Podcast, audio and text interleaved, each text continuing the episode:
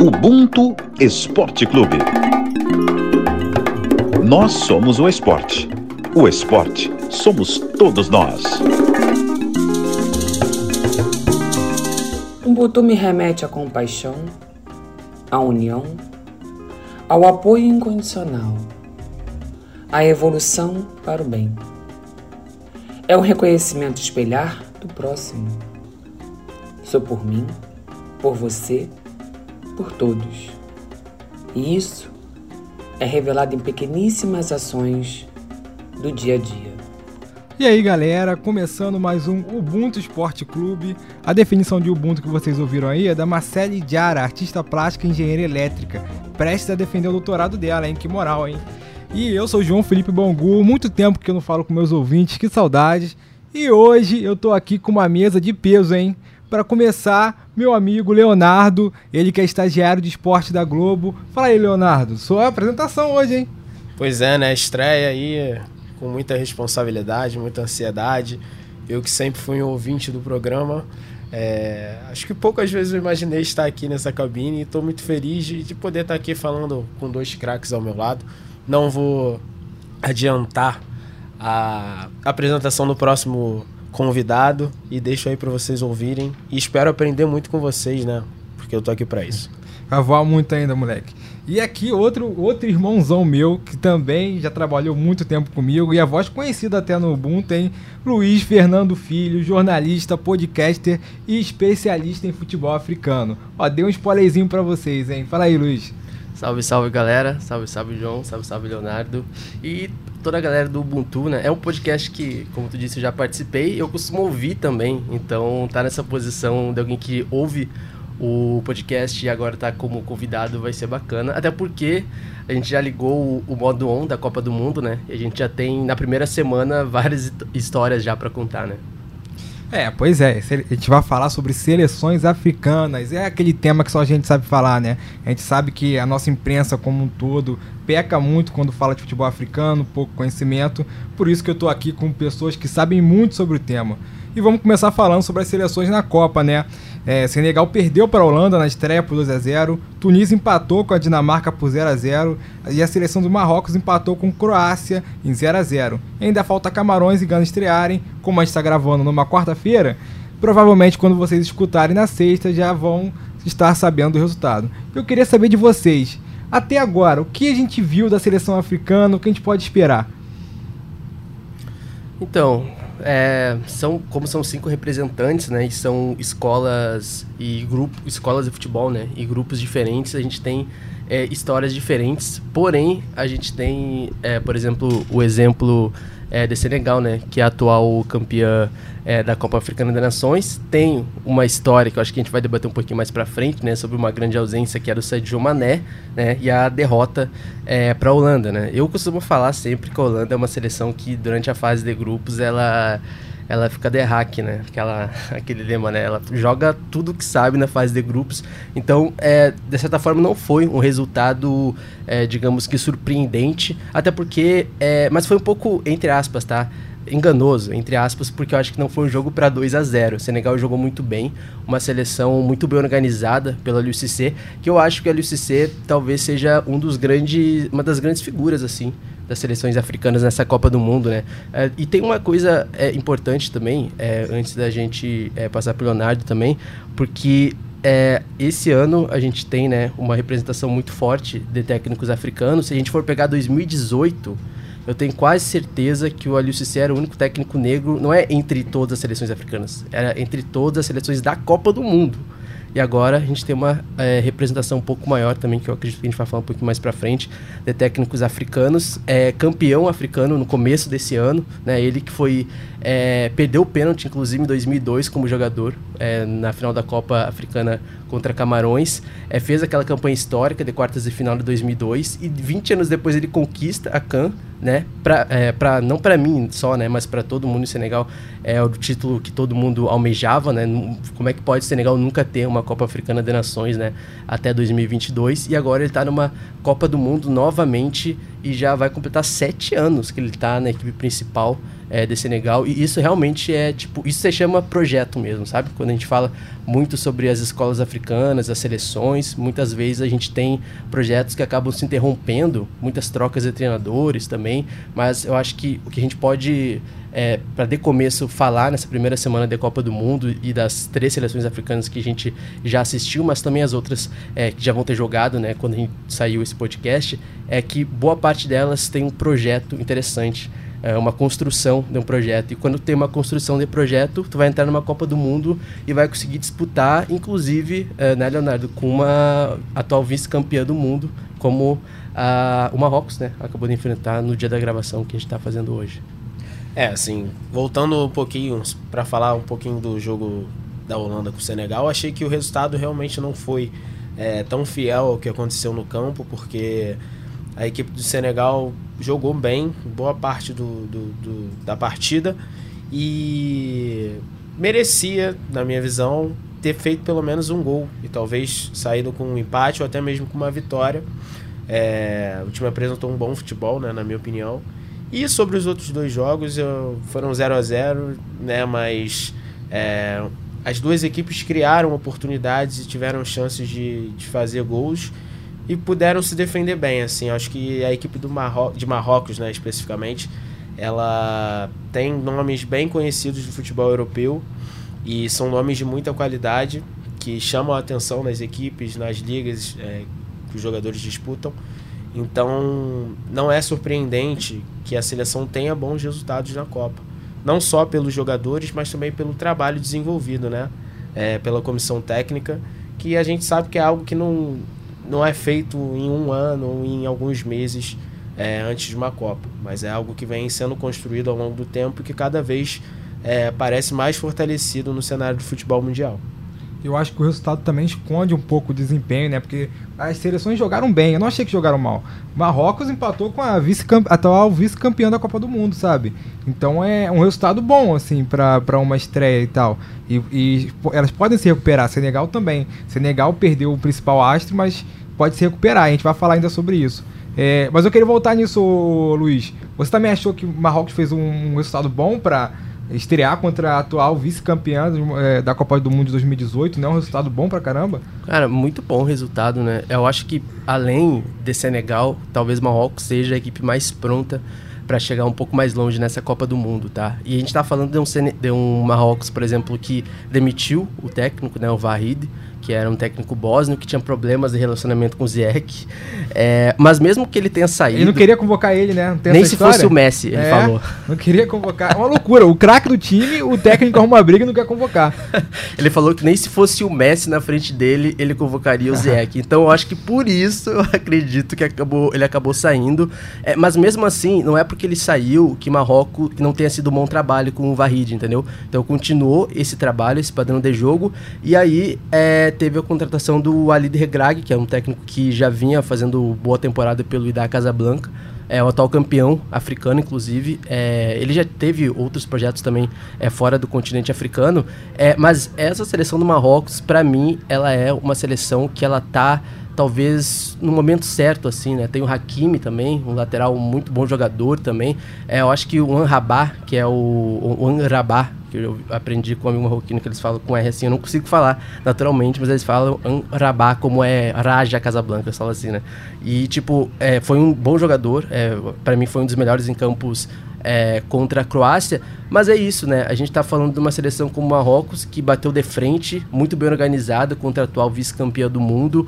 E eu acho que dá para esperar muita coisa num grupo que é muito difícil, né? Próximo adversário é a Bélgica, depois Canadá. Então, se o Marrocos passar de fase nesse grupo, eu acredito que vai passar é, por boas seleções e vai chegar na próxima fase é, de igual para igual com, outro, com outras escolas de futebol, porque já vai ter esse nível de enfrentamento alto já na fase de grupos. Para mim, eu acho que esse é. Eu não sei se tem o grupo da morte na Copa do Mundo, mas para mim esse não. é um dos grupos mais parelhos que tem na Copa. É. Eu queria puxar um gancho aqui, que é de uma polêmica, assim, vamos dizer. Um, um debate que tem acontecido muito nos últimos anos, que é a questão dos jogadores africanos em seleções europeias. E é um movimento que a gente vê nas potências europeias, que é de pegar essas famílias imigrantes que tiveram uma, uma grande imigração no século XXI e desenvolver os jogadores africanos que viraram craques das suas seleções. A gente tem aí França, Bélgica, entre outras. E eu queria saber de vocês, como vocês veem essa, essa situação, sabe? De jogadores que podiam estar brilhando nas seleções africanas e, e migraram para as seleções europeias. E é um movimento até que a gente fez um programa sobre a NBA, que a gente via também na NBA de, de potências que é, ao invés de, de investir, eles vêm com, esse, com essa, essa, essa falsa afirmação de que vão desenvolver o futebol africano, mas na verdade pegam os jogadores, os melhores, e, e botam na seleção deles, naturalizam. Eu queria saber de vocês sobre essa questão. Como vocês veem essa, essa situação de jogadores tão bons africanos defendendo seleções europeias? Eu acho que é uma questão muito complexa, né? Porque quando as pessoas migram, elas estão buscando melhores condições de vida. Então, famílias que trocam de continente para ter uma, uma, uma, vida mais calma, de repente uma oportunidade melhor de, de trabalho, enfim, e um desenvolvimento melhor para os filhos até. É, é algo que acontece muito, não só no mundo, mas aqui no Brasil, né? É, tem esse tráfego intenso entre as regiões. E é compreensível que um jogador que se desenvolve num país estrangeiro e começa a se identificar é, com a cultura, é, que ele aceite jogar nessa nova terra né, que ele passa a ocupar. Mas eu tenho visto ao longo dos últimos anos que esse cenário é, acho que está regredindo um pouco. A gente vê alguns jogadores que é, têm essa trajetória, que foram morar em países europeus quando eram muito pequenos ou que nasceram já em países europeus, começaram a jogar bola, se profissionalizaram por times europeus e decidiram é, defender a seleção do seu continente é, original, né? Assim, que a gente possa dizer. Então a gente tem casos de jogadores que poderiam estar jogando em, em seleções europeias, que provavelmente seriam titulares por serem um dos melhores de, das suas posições no mundo, que decidem defender o país dos pais ou o próprio país onde ele nasceu, onde eles nasceram, né? Então acho que, que isso é, é interessante porque acho que dá para a gente observar não só uma, uma identificação, mas principalmente a preservação é, cultural dos valores é, da família e do, do povo tradicional de onde aquela pessoa saiu, sabe? Eu acho que é muito isso, é, só para complementar, João, porque é isso, né? Tem uma a história do Hakimi, mas acho que é a história de muitos jogadores africanos, ou que são filhos de pais africanos, né? Que eles nascem, os pais saem, né? Como tu falou, do continente, mas eles acabam indo, sei lá, nascendo na, na Espanha, na Bélgica, como acontece muito né, na França, mas no dia a dia, em casa, como tu bem mencionou, eles acabam muito absorvendo, às vezes até a cultura é, do seu país, religiosa principalmente. Né? O Hakimi, por exemplo, ele nasceu em Getafe, no subúrbio, é, no sul, perdão, no subúrbio de Getafe, no sul da Espanha, mas em casa ele sempre é, profetizou lá a fé dele, né? Ele é, é, é se diz muçulmano e etc. Então tu vai, mesmo é, morando na Espanha, tu vai, é, de certa forma, honrando ainda uh, as tuas raízes, né? É, religiosas, culturais. E nesse caso, tu acaba é, ficando perto ainda das suas raízes. Né? Eu acho que o maior exemplo disso nessa Copa é o Iñaki Williams, em Gana, né? É um jogador que tinha tudo para não jogar em Gana, porque ele nasceu no País Basco, né, tem uma identidade muito forte, eu acredito que faz parte disso também. Mas é, ele fez até uma viagem há uns meses atrás, antes da Copa, ele e o Nico Williams, que acabou decidindo ir é, para a Espanha, jogar, tá jogando né, a Copa do Mundo na Espanha, e tem uma foto muito bonita deles com os avós deles em Gana. E ele falou que muito, uh, falou que aquela viagem para ele foi muito importante por causa para reconhecer as raízes dele, as raízes da família dele. Então, e ao mesmo tempo tem uma outra questão que eu acho que é importante a gente falar também, que pode ser um pouco duro que eu vou falar, tá ligado? Mas eu acho que a indústria do futebol, ela e tantas federações, etc, elas querem vencer, né? Como tu falou na NBA, né? Se eles forem lá, tem um projeto da NBA África, algo do tipo assim, né? Eles vão lá, enfim, desenvolvem, etc, mas na hora que se o cara é muito bom, eles vão tentar de certa forma cooptar para defender os seus interesses, porque é dinheiro, é lucro, né? É como uma nova colonização, né? Uma neocolonização. É, pega as riquezas de talentos, pega os jogadores bons com a, com a falsa promessa de ah, a gente vai desenvolver, vai ajudar vocês. Mas na verdade eles estão de olho em dinheiro, né? Porque isso tudo é dinheiro, tudo é muito dinheiro no meio do esporte. Você descobriu uma grande estrela e aí você pode ganhar muito com, com isso na sua seleção, tanto na, na questão financeira como na, na questão esportiva.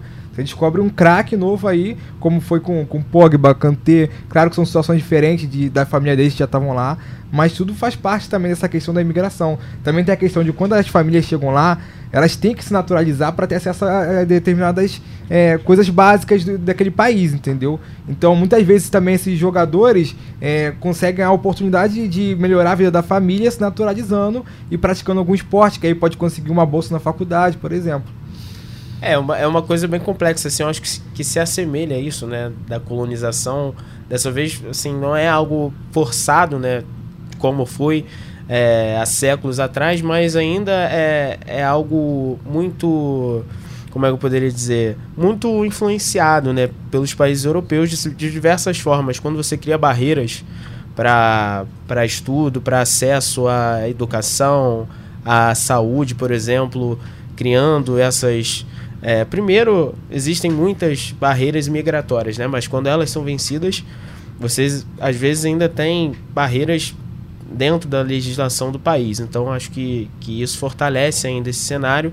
E, assim, uma outra coisa que eu acho que, que foge um pouco desse assunto, mas que eu acho importante mencionar, é que há algum tempo atrás eu ouvi um discurso muito natural de várias pessoas dizendo que é, quando jogadores nasciam na Europa e optavam por defender é, as seleções da África, por exemplo, muita gente pensava que é, isso acontecia porque os jogadores não teriam oportunidade de jogar pela seleção europeia e em busca de realizar o sonho de jogar uma seleção, uma Copa do Mundo, eles optavam por jogar em seleções de outros continentes. Eu acho que isso não é o que acontece hoje, porque a gente tem exemplos de jogadores que seriam titulares em seleções europeias e que optaram por jogar em seleções africanas ou de outros continentes.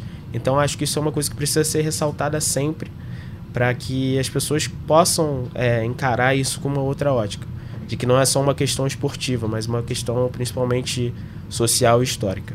É um sentimento de pan-africanismo, né, que está crescendo esses jogadores de entenderem que, pô, quero, quero defender minha terra natal, minhas raízes e tal. E eu queria falar também um pouquinho do, desenvolvimento do futebol africano, o Luiz é, sabe melhor sobre isso. É, saiu um, um, documentário na Netflix que é sobre esquemas da FIFA, que é corrupção.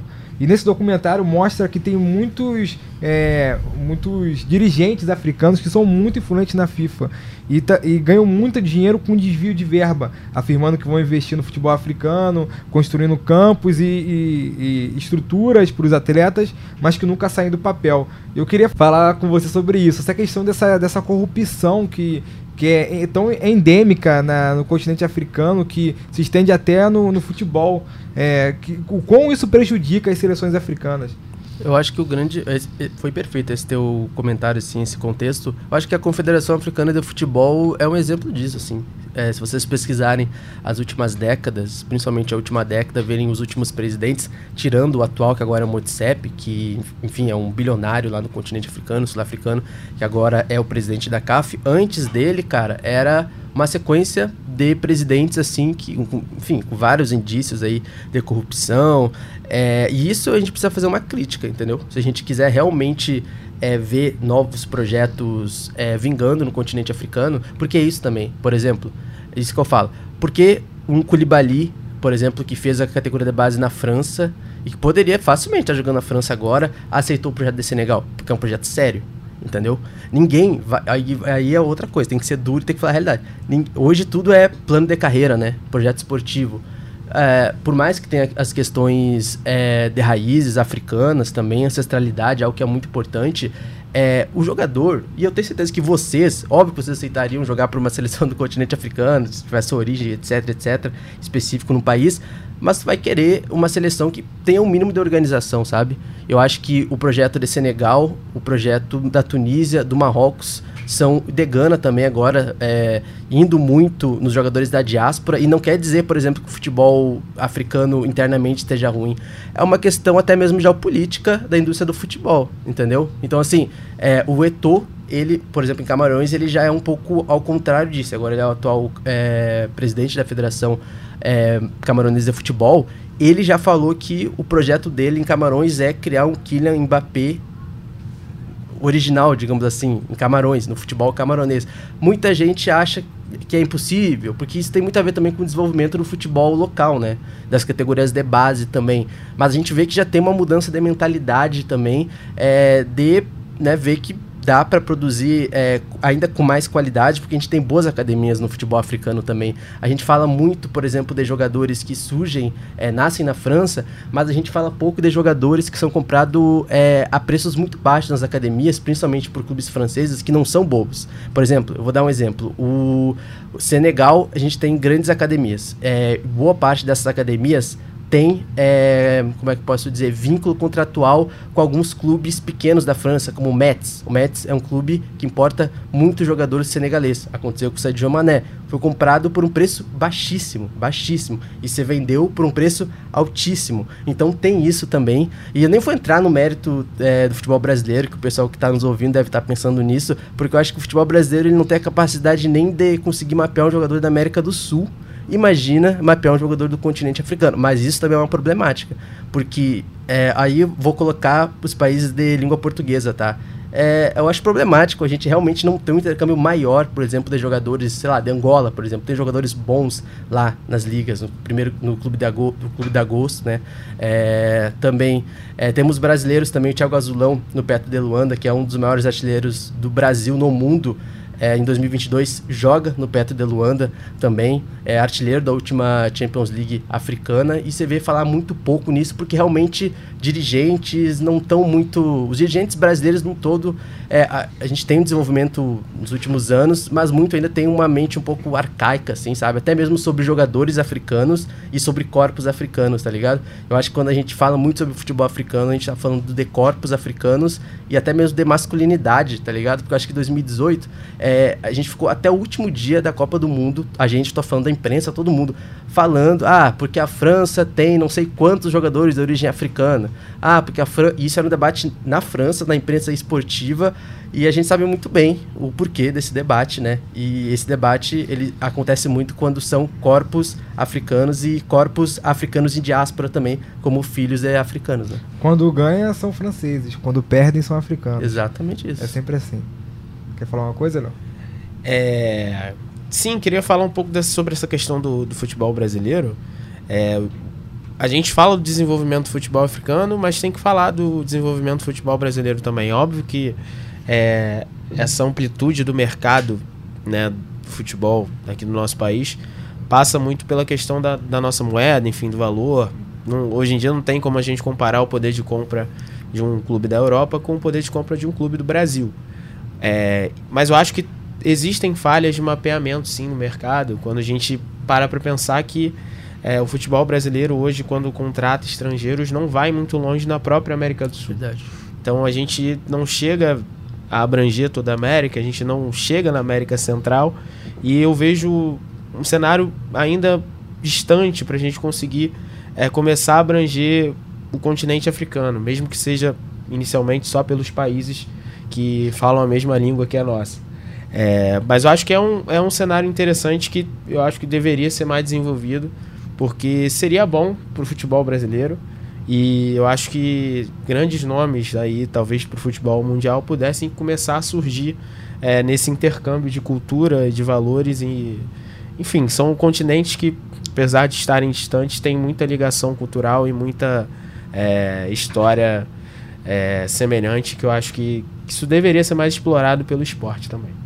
O Luiz tocou num tema aqui que é muito bom e eu queria voltar nele, que é sobre a questão do estereótipo racista em jogadores africanos. A imprensa, nossa imprensa no geral, trata muito como apenas corredores e como forças físicas e apenas isso. É um pensamento racista muito enraizado na nossa sociedade de tratar pessoas negras como animais. É, que como se os jogadores africanos não tivessem inteligência e leitura de jogo e só servirem para correr, para força física, para disputar bola. Mas a gente, é, eu vi já nesse, nessa primeira rodada é, cenas muito legais sobre as seleções africanas, de cadenciar a bola, toque de bola, muita técnica. Eu gostei da seleção de Marrocos. Achei que jogou muito bem, com muita troca de passe. É, Hakimi é um lateral muito inteligente. Mas eu queria voltar nesse tema com vocês. Como vocês enxergam essa questão do estereótipo racista que dificulta muito a valorização desses atletas africanos? Isso é muito importante. Eu lembro que em 2018 teve um jogo entre Polônia e Senegal, se eu não me engano, em que as análises. E aqui não era só na imprensa brasileira, tá? Era na imprensa mundial. É, as análises feitas é, quando eram jogadores de Senegal era de uma forma muito baseada ah, no físico, na força. E quando você falava é, da Polônia, eu acho que é um jogo tão físico quanto qualquer outra seleção, não se falava em, em, jogo físico, sendo que, por exemplo, a Polônia de 2018 era uma seleção bastante física, mas não se falava sobre, so, falava mais sobre questões de inteligência. Isso tem a ver muito também se a gente for ver a história é, do mundo mesmo, né? Até quem criou o padrão mesmo de, de corpo. A, a Argentina, o futebol argentino é, é pura força física. Exato. Pura, a Argentina tem jogadores técnicos e mesmo assim em diversas Copas optou pela força física. Com o futebol mais físico, de entrada dura, os brasileiros que sabem. Exatamente, cara. Então, é, isso eu acho que tem uma questão muito particular, assim, que é é, do imaginário que é, é implantado pô, desde a época, desde muito antes da gente nascer, assim, desde muito antes de existir a imprensa, talvez lá na Grécia Antiga, né? Até quando falam o que seria um corpo ideal, assim, né? É, aquelas esculturas gregas, etc. É, e como aquilo, por exemplo, é, criou um imaginário e como a ciência criou, né? É, aquele imaginário do que seria o corpo perfeito, do que seria o homem ideal, né? E eu acho que a partir disso veio várias teorias racistas é, científicas, etc, etc. E até hoje é, muita gente reproduz e a imprensa é feita por pessoas, né? É feita por pessoas que comem, que dormem, que têm seus preconceitos também. A imprensa não é algo é, como se fosse uma torre lá em cima, muito assim que a gente não conseguisse vislumbrar o que é. Não, são feitos por pessoas aí que têm seus ideais também, têm suas problemáticas e que é, acabam construindo isso. Então, é, eu acho que independente é, de quais as análises que a gente for fazer, é importante a gente fazer uma meia-culpa mesmo, assim, sabe? A imprensa mundial, não é só... A imprensa europeia tem muito disso também, tá? Não é, por exemplo, uh, pelo fato da França ter sido campeã mundial em 2018, que é, as os grandes problemáticas é, imigratórias na França tenham acabado. É como eu falo, é só dar um Google, você vai ver, vai lá, em Paris é, ver como é, a comunidade de origem árabe,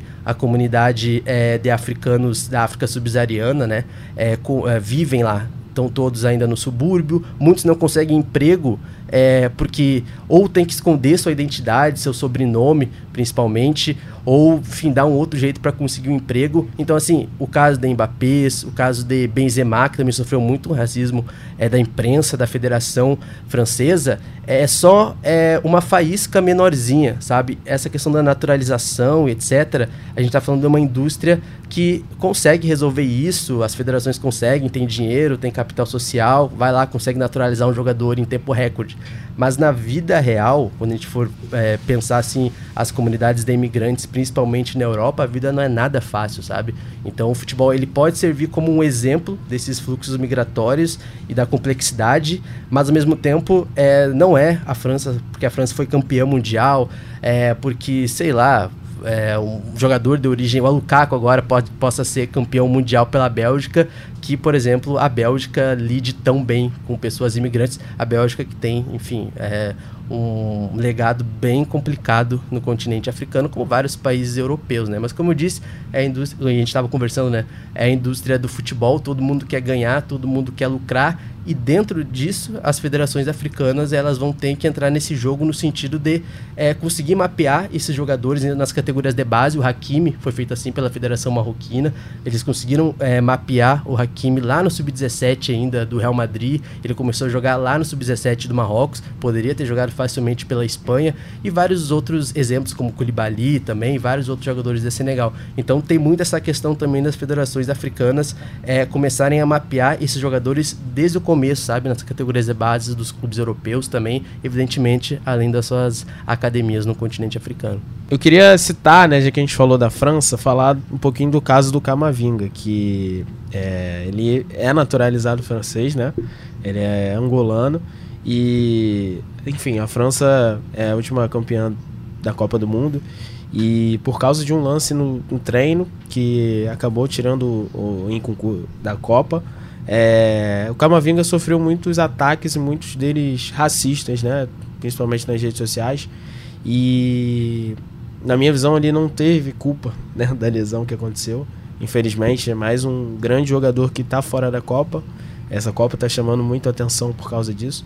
É, mas acho que é mais um exemplo de que, por mais que o jogador é, um atleta seja aceito por um país, que ele jogue numa seleção é, muitas vezes europeia, que ele tenha a técnica, tenha a qualidade, tenha conquistado títulos, que é o caso do Camavinga, apesar de ser muito jovem, ele sempre vai estar na mira do racismo, é, caso alguma coisa negativa venha acontecer. Mesmo que não tenha sido culpa dele, é, ele foi associado, né, porque ele estava ali no momento que aconteceu a lesão. E aí essas pessoas estão sempre na, na mira do alvo para sofrer esse tipo de, de xingamento, enfim, esse, esse tipo de acusação, que é uma coisa muito triste, né? Eu acho que toda a Copa do Mundo, é, a imprensa dá depoimentos de cunho racista. Que é o caso, acho que o assunto da Copa foi a questão do, do Pogba e o voodoo, né?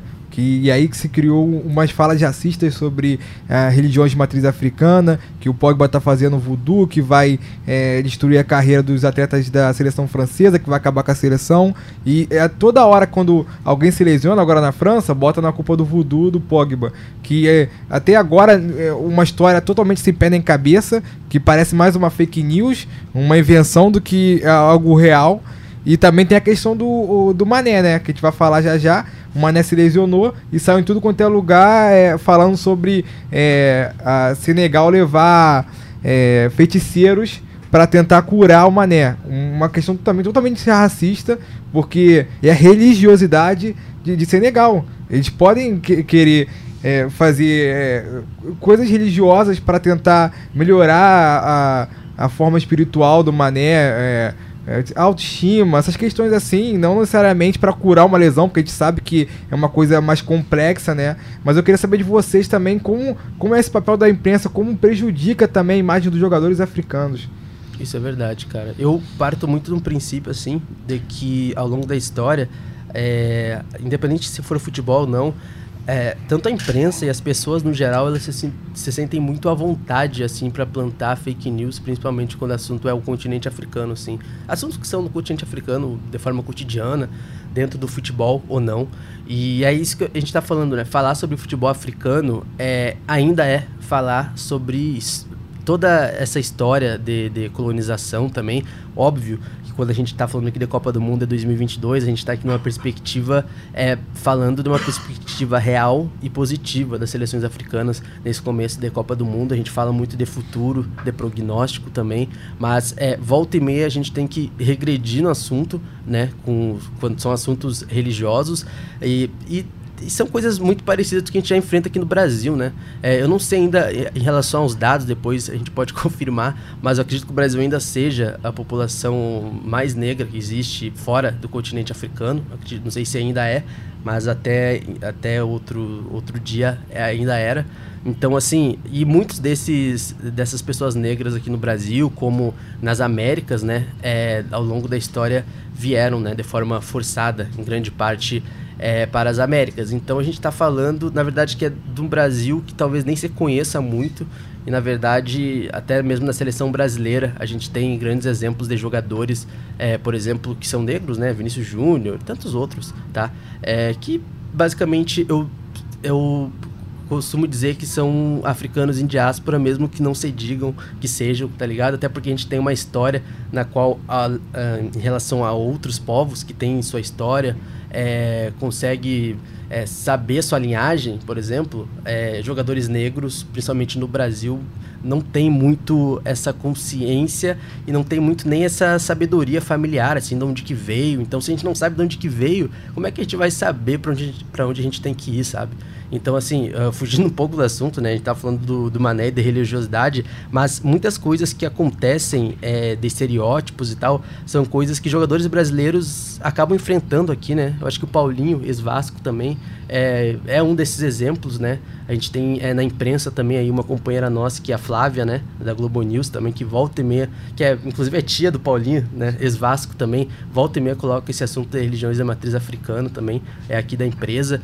Então, é, a gente está vendo que as coisas não estão muito longe, assim como quando a gente aponta o racismo dos outros, é, brasileiro adora apontar o racismo dos outros, mas a gente não consegue fazer a crítica é, sobre nós mesmos, né? Então, assim como a gente faz é, a crítica sobre é, questões de...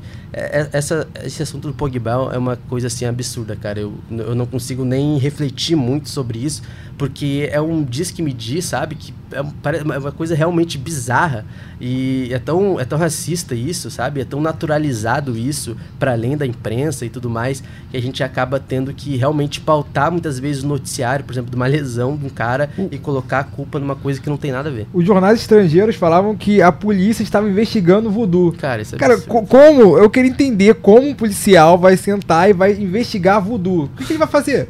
É, é, sabe, não faz sentido.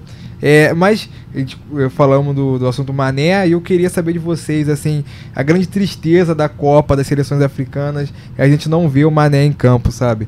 Quem tinha muita expectativa e ele se machucou no treinamento, é, ainda pelo Bayern, né, se não me engano, e ficou fora da Copa. A seleção de Senegal tentou de todas as formas, tratamento, para tentar trazer de volta, mas não conseguiram. Eu queria saber de vocês qual o tamanho dessa ausência para a seleção de Senegal.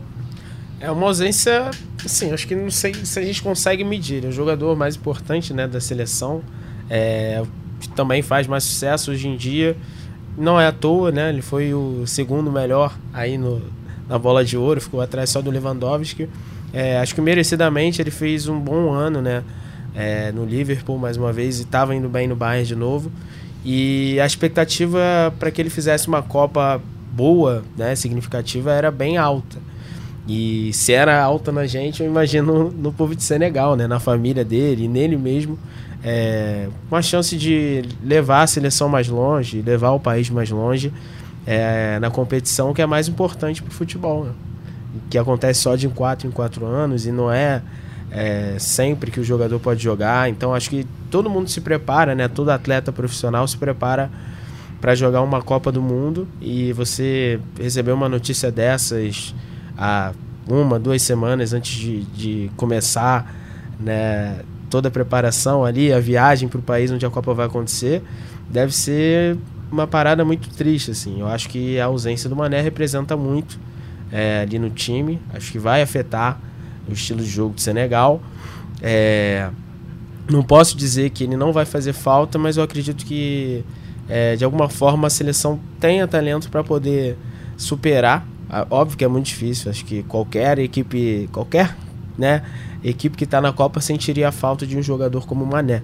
Mas eu acho que a gente não pode resumir a seleção de Senegal só ao Mané. É, é uma seleção que tem um trabalho que vem sendo desenvolvido com todos os outros jogadores que estão lá. Né? O Mané era um entre os 26 convocados, foi substituído e eu acredito que a seleção possa fazer um trabalho bom né, pela qualidade dos atletas e pelo que já apresentou na primeira partida sem o Mané. Mas é uma pena é, que nós não possamos ver o Mané jogando lá no Catar.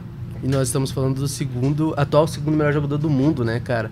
E eu acredito que seja um daqueles jogadores, assim, que são um exemplo no vestiário, né? Então, tu não tem um cara desse no vestiário, além do fator técnico, é o pessoal acaba sentindo. Mas eu concordo. Por exemplo, a gente sente a, a ausência do Sadio Mané. Eu prefiro não falar muito, porque o dia que aconteceu essa lesão aí, cara, eu fiquei muito triste. O dia que foi confirmado a lesão, que foi semana passada, foi, foi uns dias atrás agora também, eu fiquei muito triste, cara. Eu ainda prefiro não lembrar, mas é impossível é, principalmente depois desse jogo de, de, Senegal contra Holanda, volta e meia a galera fala, putz, mas se tivesse o Mané. Só que de fato não tem o Mané. Então a gente vai ter que começar a analisar Senegal sem o Mané, que é algo que não acontece muito. O Mané tá sempre jogando de Senegal, dificilmente ele se lesiona, né?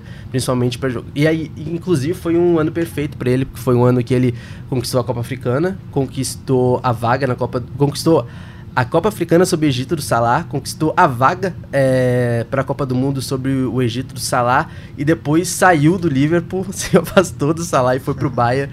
Então, assim, eu acho que o Salah não quer é, ver ele na frente daqui aos, nos próximos anos, mas é uma pena, cara, porque ele é um jogador que tem uma história fantástica, representa muito é, esse Senegal, mas, volto a dizer, eu acho que o principal mentor e o principal responsável desse Senegal é Liu Cissé, cara, porque ele que é, todo mundo fala, né? Os jogadores falam também como ele acredita na seleção por ser um ex-jogador também, tá ligado? E pelo fato de ele ser um senegalês, cara. Eu acho que um técnico. A gente tem bons técnicos que já fizeram bo boas campanhas, por exemplo, em seleções é, africanas, tá? Que entendiam o futebol africano é, e que respeitavam o futebol africano. Eu, eu, eu acho que tem isso também. Aqui no Brasil, por exemplo, a gente tem uma coisa muito assim, né? O pessoal é muito. torce nariz, assim, para técnicos estrangeiros. Eu acho que, pô, cara, acho que se tem um profissional que respeita o futebol, valoriza o futebol, é tranquilo, sabe? A gente não pode entrar na questão de xenofobia e etc. Mas no caso do futebol africano é o contrário, né? Sempre foi o contrário, né? As seleções africanas, todas as campanhas de quartas de final de Gana, de Camarões, de Senegal, por exemplo, foram com técnicos europeus né? E normalmente esses técnicos europeus, agora tirando esse fator desses treinadores que chegaram longe na Copa do Mundo, sempre foram treinadores que não tinham espaço nem no seu próprio continente. E, e assim, não é não ter espaço numa primeira divisão, do, não, não tinham espaço nem, sei lá, numa segunda divisão francesa. Iam treinar uma grande potência do continente africano. Porque aí a gente volta ao colonialismo, né? Aquela coisa que, por exemplo, o homem branco foi no continente africano, é, destruiu dizimou e separou, é, criando rivalidades né, de várias comunidades. E, querendo ou não, é, o colonialismo ele é muito duro, né? Ele não é só a questão da morte física, né, cara? Ele é a questão da mentalidade também. Que eu acho que nesse ano de 2022 demonstra, não só pelos técnicos todos serem do continente africano, em grande parte ex-jogadores, acho que tem uma questão, porque são ex-jogadores que saíram do futebol, né, dentro do campo, é, tem uma questão de dinheiro também, de se profissionalizar também é fora, é, na Europa, fazer curso da UEFA também. Então, por ser jogadores têm essa facilidade e acabam voltando para essas seleções africanas é, e por já conhecerem bem o futebol, acabam tendo uma facilidade, eu acho que até o respeito mais dos jogadores, porque, pô, o Sadio Mané, ele tá sendo treinado pelo um ídolo dele, né? Um cara que era capitão no Senegal em 2002. Então, tu tem uma admiração, tu ouve. Eu acho que esse respeito o Aliou Cissé tem entendeu? Então, para mim, por mais que não tenha o Sadio Mané, eu acho que tendo ali o Cissé, uh, Senegal ainda está muito bem e a mentalidade vencedora de Senegal ainda permanece mesmo sem Sadio Mané. Não, e tem aquela questão também, né? Já que o Mané é um líder, é nada mais natural que a galera que está lá queira fazer um, um bom campeonato pelo país, claro, mas sobretudo também pelo Mané, que não vai poder estar tá lá no campo com eles, é, não vai estar nos treinos, não vai estar no vestiário, mas vai estar torcendo, né? Acho que mais até do que ele estaria se estivesse jogando. É, eu acho que seria uma conquista coletiva e qualquer bom resultado que for alcançado será dedicado ao país Senegal e também ao Mané. E como o, Luiz falou, né? Uh, o máximo que as seleções africanas conseguiram chegar foi nas quartas e tiveram campanhas históricas também. Aquela campanha de Gana em 2010 que caiu para Uruguai pô, aquele jogo histórico que o Soares meteu a mão na bola, foi expulso, depois é, a, o jogador de Gana perdeu o, pênalti, caiu nos pênaltis, foi uma campanha linda de, de Gana. Também teve a campanha da, de Camarões, de Roger Milá, que eliminou a Argentina de Maradona. Então foram, foram campanhas históricas das seleções africanas. E eu queria saber de vocês quais são os possíveis destaques dessa Copa. Qual a seleção que vocês acham que vão ir, que vai longe, a seleção que vai longe nessa Copa? Eu ainda posso Senegal e Marrocos. Sem o Mané, é, tu começa a ficar assim, né? Ah, será que dá para ir? Aí já perdeu o primeiro jogo para Holanda, que eu repito, é um resultado natural. E em desempenho, o Senegal demonstra que parece que eu acho que o jogo da classificação vai ser contra o Equador. Não quero nem pensar nesse jogo, mas primeiro tem que vencer o Qatar, cara. Eu sou cautelosíssimo vencendo o Catar, aí tem o jogo contra o Equador, que é uma seleção também que tem uma geração muito boa, né? Então, eu ainda acredito que vai ser Senegal e Marrocos. Talvez Marrocos com esse grupo difícil, cara, com Croácia, Bélgica, Canadá, se passar nesse grupo, eu acho que enfrenta qualquer outra seleção tranquilamente, consegue uma campanha de quartas de final. E aí eu acho que tem as surpresas, cara. Eu acredito, cara, agora eu tô assim, pode parecer clubismo, mas eu acho que acredito muito em Gana e, e até na Tunísia, cara. Sei lá, acho que esse empate aí é, contra a Dinamarca, que é uma queridinha, né, dos analistas, uma queridinha, a Dinamáquina, né? A Dinamáquina, como o pessoal diz, é, quartas de, é, chegou a quartas de final em 2018. Eu acho que Tunísia e Gana correm por fora. Gana Lembrando, né? Vai ter o um jogo contra o Uruguai também na última rodada. Pode ser que seja outra decisão para passar de fase, né? Mas pode ser que Gana com Iac Williams, tem outros jogadores naturalizados, Salizu, Terek Lamp, tem outros, os irmãos Aeu, né? Que devem ser a última Copa deles, né? Filho do lendário Abid Pelé. Eu acho que Gana pode surpreender nesse grupo, vai ser interessante. É, eu concordo aí com, com, os dois, com as duas favoritas. Eu acho que, que Marrocos e Senegal estão na frente, né? É, colocaria Marrocos ainda à frente de Senegal mas acho que esses, essas, esses países têm uma chance maior de avançar né, na fase de grupos. E eu acho interessante né, as outras citações aí, mas é, o grupo de Gana, na minha visão, é muito difícil, né? Difícil. É óbvio que o futebol, essa Copa já tá cheia de zebras aí. Até agora a Argentina perdeu para a Arábia de virada. É, o Japão ganhou da Alemanha de virada também, pelo mesmo placar, inclusive. Então, essa Copa está mostrando que tudo pode acontecer.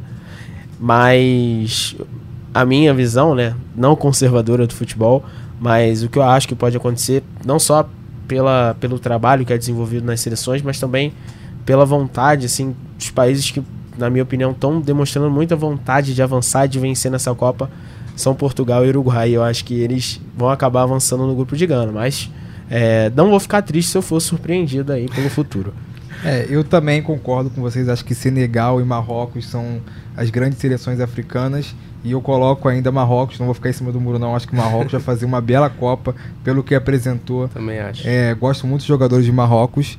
E já estamos se encaminhando para o final, né? A gente não pode se estender muito no tempo. E eu queria agradecer imensamente a vocês dois, porque foi uma aula de futebol africano, um debate muito legal, diferente do que a gente vê normalmente.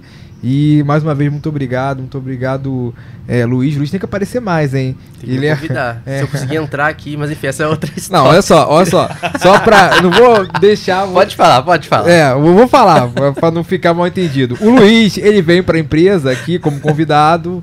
Porque infelizmente ele já não tá mais no Grupo Globo. E ele esqueceu a identidade dele. Como é que ele queria entrar? Ele queria mostrar pra moça da recepção a selfie pra entrar, uma selfie. Pô, moça, deixa eu mostrar minha selfie aqui pra entrar. Também não é assim, né? Pelo amor de Deus. Da próxima vez você deixa de ser lerdo. Mas enfim, queria agradecer também ao meu irmão Leonardo, que foi muito bem essa estreia. E volta mais vezes, hein, cara. Pô, eu que agradeço aí, né, a oportunidade. Tô muito feliz de ter estreado. É, a resenha foi tão boa que nem parece que a gente já está aqui há tanto tempo, né? É, eu espero voltar aqui em breve para falar sobre outro assunto, de repente fazer uma repercussão aí, né, das seleções na Copa, conforme as coisas forem avançando. E é isso, tamo junto, galera, um abraço.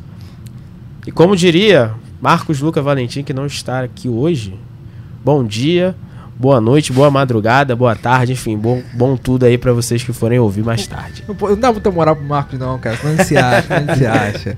E queria agradecer também aos ouvintes por acompanhar esse, esse podcast que todos nós amamos e lembrar de seguir a gente nas redes sociais e escutar sempre o nosso podcast quando sair nas principais plataformas de áudio. Sou João Felipe Bangu, agradeço pela presença de vocês todos, agradeço pela atenção de você ouvinte. Um belo dia para você e uma boa semana.